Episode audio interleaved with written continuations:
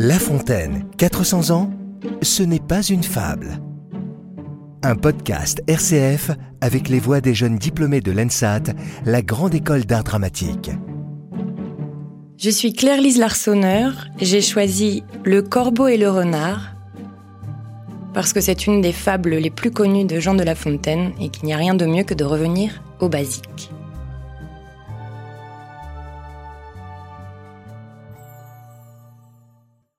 Maître Corbeau, sur un arbre perché, tenait en son bec un fromage. Maître Renard, par l'odeur alléchée, lui tint à peu près ce langage. Eh, bonjour, monsieur du Corbeau. Que vous êtes joli, que vous me semblez beau.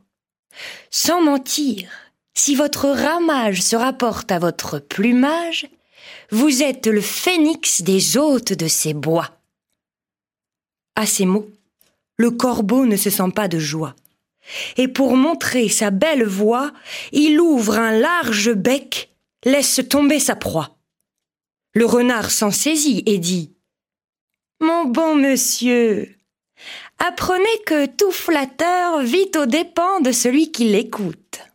Cette leçon vaut bien un fromage, sans doute. Le corbeau, honteux et confus, jura, mais un peu tard, qu'on ne l'y prendrait plus. Pour découvrir d'autres fables de Jean de La Fontaine, rendez-vous sur rcf.fr et sur les principales plateformes de podcast.